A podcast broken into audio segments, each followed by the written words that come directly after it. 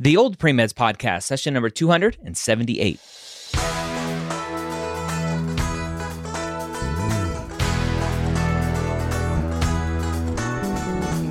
You're a non-traditional student entering the medical field on your terms. You may have had some hiccups along the way, but now you're ready to change course and go back and serve others as a physician. This podcast is here to help answer your questions and help educate you on your non-traditional journey to becoming a physician.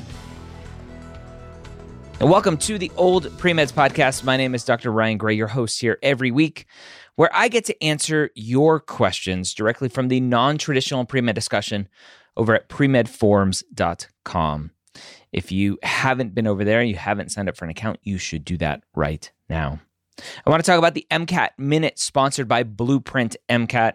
If you're struggling to figure out your timeline of when you're going to fit in all of your classes and take the MCAT, and you're debating whether or not you can maybe skip physics or skip biochem or skip a class and just self-teach yourself that information, be very careful with that plan. Yes, it is possible to teach yourself content, especially content that you need to know for the MCAT, because it's not, as we say here on the podcast, MCAT knowledge is a mile wide and an inch deep. So it's just a lot of stuff that you'll have to learn. It's completely possible. And depending on your schedule, what you have in terms of time to work on the MCAT versus work, work versus family time, whatever that may look like, it is possible to self-teach. We've done several episodes on the MCAT podcast, all about the hidden prereqs for the MCAT, what prereqs you can miss for the MCAT, and many more. Go check them out at M C A T podcast dot com.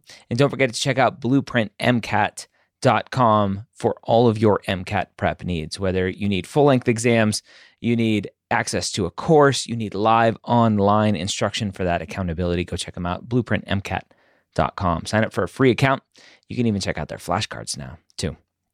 All right. So today, I know I always talk about how this podcast is all about um, answering your questions from the non-traditional pre-med discussion. But today, I want to go on a little bit of a rant based on some things that have happened on Instagram lately with some of my, what is supposed to be motivational Uh, kind of content uh, that people have now all of a sudden said, I'm toxic and lots of other things. So let's talk about the biggest question, and really how I want to direct this discussion is, how do you know when it's time to quit? Now, this is perfect for non-traditional students because you potentially are already in a situation where the, the odds are stacked against you. And for a traditional student, you may have struggled in undergrad. You may have lacked activities for one reason or another. Maybe you applied once or twice and you haven't gotten in. When do you know when to quit? Now, I have said all along that you shouldn't have a plan B. If you Google, I'm not going to provide you this research. It's very easy to Google. Is plan B detrimental to plan A? You will find plenty of research out there that says yes. From a human psychology standpoint, if you are sitting there going, I really want to be a doctor, but it's okay if I don't get in because then I can just do. If I don't get into medical school, then I'll go and do. If I don't make it into medical school, that's okay. I'll be happy doing X. When I say don't have a plan B, I mean, don't think about not getting in to medical school. Yes, getting into medical school is hard. I am never, I'm never saying it's not hard to get into medical school. Yes, each individual person out there has your own struggles, your own uh, sacrifices that you need to make, your own obstacles in your way. I'm not denying any of that. I'm not invalidating any of your own journeys. What I am saying is, if you want to go to medical school, figure out how. I talk to students all day, every day. It's what I do, right? In case you didn't notice. It's because I get to talk to so many students that I understand that there are people from every walk of life who want to be physicians. They're traditional students walking their journey into medical school straight from undergrad.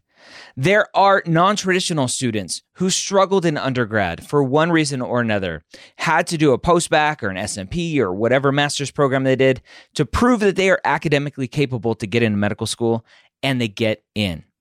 There are career changers out there because they have finally figured out what they want to do with their life, and that's to be a physician. And they are now going back to school to get their prereqs, take the MCAT, get their extracurricular activities to prove to themselves that this is what they want, and applying to medical school.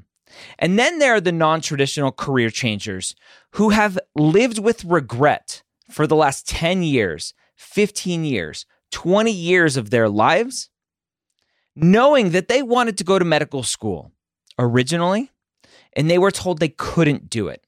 They doubted themselves because they didn't think they could do it. Or for whatever reason, life just got in the way. They had families. They had responsibilities. They sacrificed medical school for those other things. And now that life has allowed them to do what they want to do, they are now back to being a pre-med student and on their path to medical school. When I tell students don't have a plan B, I mean if you want to be a doctor and you don't get in the first time, you don't get in the second time, you're self-reflecting the whole time, figuring out why you're not getting in, and you realize that you are smart enough. Your grades show it. You are good enough on the MCAT. Your score shows it. You've put in the work to get your extracurriculars, to prove to yourself and to prove to schools that you want this. And there's just something missing in your application. Well, figure it out, ask for help, and get into medical school. Yes, there are people, shocker, that will never get into medical school. You never hear me say that. It's a given. I'm not I'm not insane, right? I'm not completely unrealistic to think that a one point oh student who who can't get higher than the minimum score on the MCAT, who has never stepped foot in a hospital or a clinical environment, will get in medical school. That person will never get into medical school. I don't need to say that. What I need to say and what my message is, and if you don't like it, stop watching this video, stop listening to these podcasts, is that if this is what you want and you are somewhat capable of proving academic capability, right? You don't have to have a four point oh. If you are somewhat capable of having a good MCAT score, you don't need a five twenty.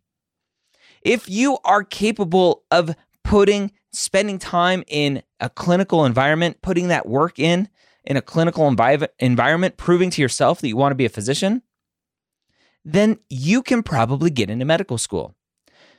If you watch any of my application renovation videos, there are amazing students out there being rejected every single day.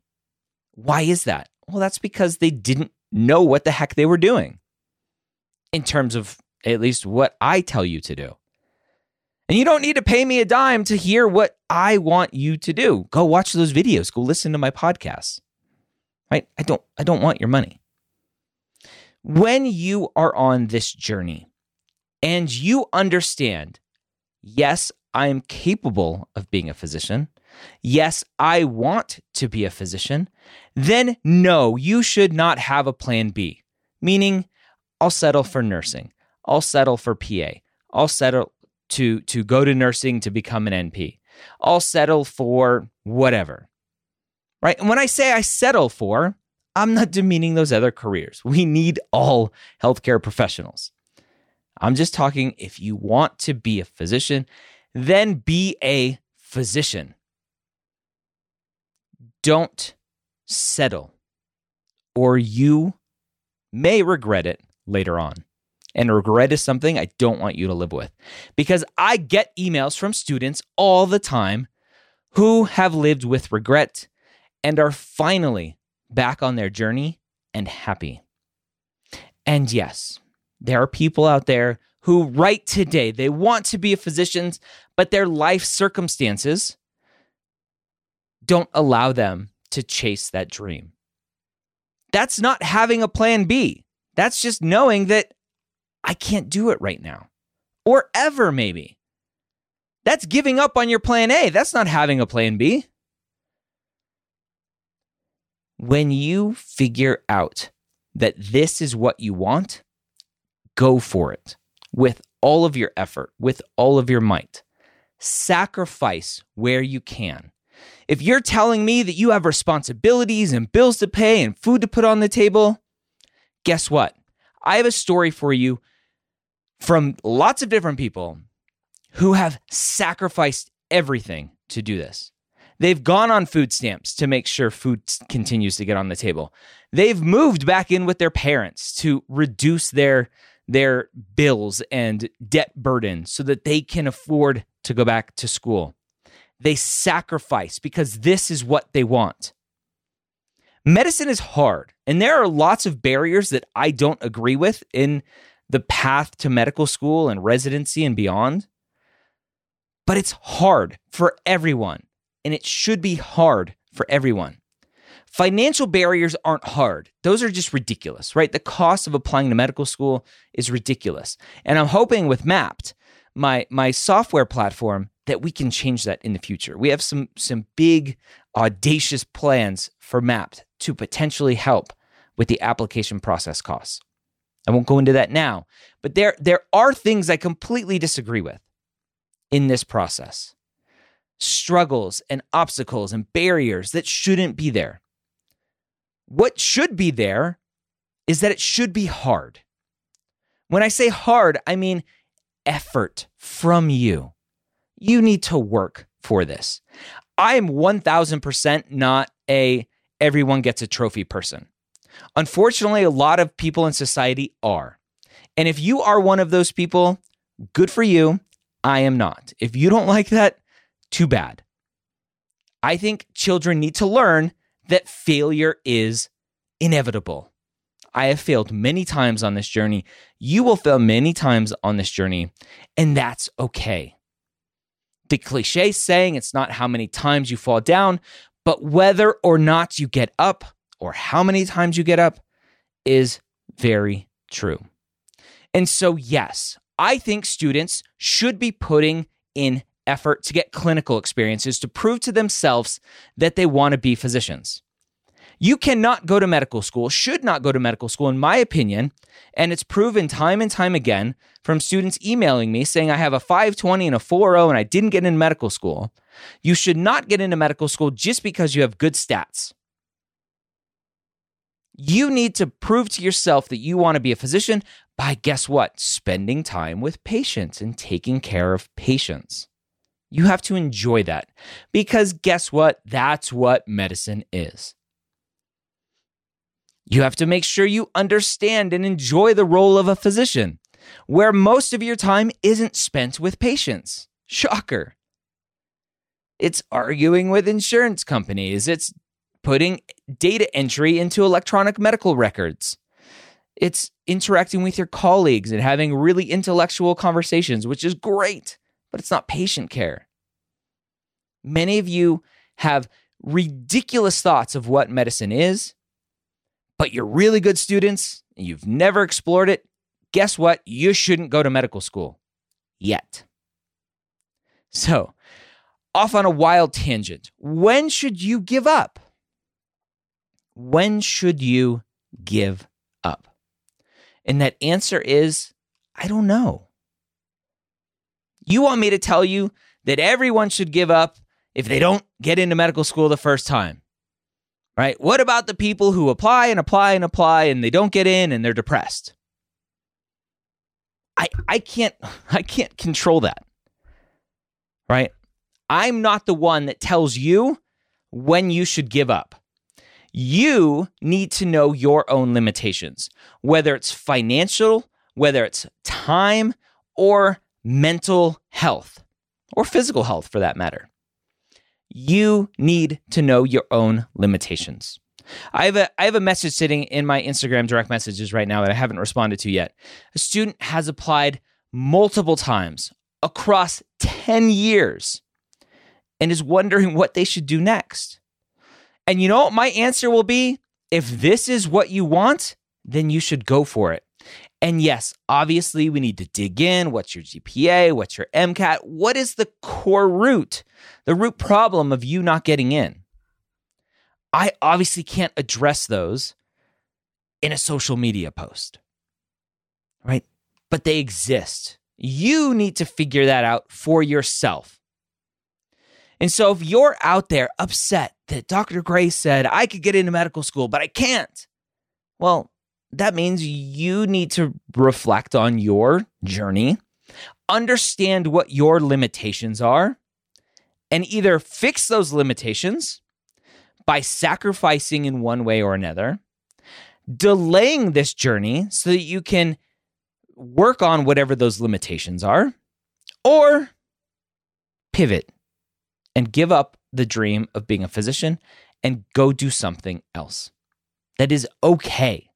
And I hate to use the word give up because it's a negative connotation to it, but it, it means just, just letting go, understanding, you know what? I really want to be a physician, but I know with my anxiety, my mental health is going to just hit hit the the, the the dumpster fire, right? And I'm just not going to be happy because of the work, the stress, the time commitment, the responsibility, whatever it may be. It's just, it's not in the cards for me because I know who I am. If you struggle from an academic standpoint, you go, you know what? I've always wanted to be a physician, but I just, for whatever reason, I've put in the work, I've gotten tutors, I've gotten all the help possible, and I just, I can't get good grades. You should probably move on. If you're struggling with the MCAT, there's a, a weird caveat with the MCAT because the MCAT is its own test all by itself. I believe that the MCAT is the hardest test on this journey. And if you are going through this journey and you have great grades and you are terrible at the MCAT, there are still options for you. The Caribbean potentially is a very good option for you because you've proven you can you can do well in classes. You just can't do well in the MCAT. Step one, step two, step three, your, your medical licensing boards are going to be very different tests than the MCAT. If you are not willing to sacrifice on this journey, then this journey's probably not for you. And I'm going to get a lot of hate for that comment, but it's true. I understand there are people out there with responsibilities who won't sacrifice, who think that they can't sacrifice. And, and that's just, that's their situation. But I'm telling you, I've seen it all. I've seen students from every walk of life, from every individual situation, do what they need to do to get in to medical school. And if they can do it, you can too. It just needs to start with you believing that you can do it. Maybe thinking outside the box a little bit to figure out how to do it. Maybe understanding that it's not going to happen now or next year, but maybe two years or three years down the line. But if this is what you want, don't give up on that dream until you and you alone realize that either you can't do it or you don't want it anymore. That's all I got for you.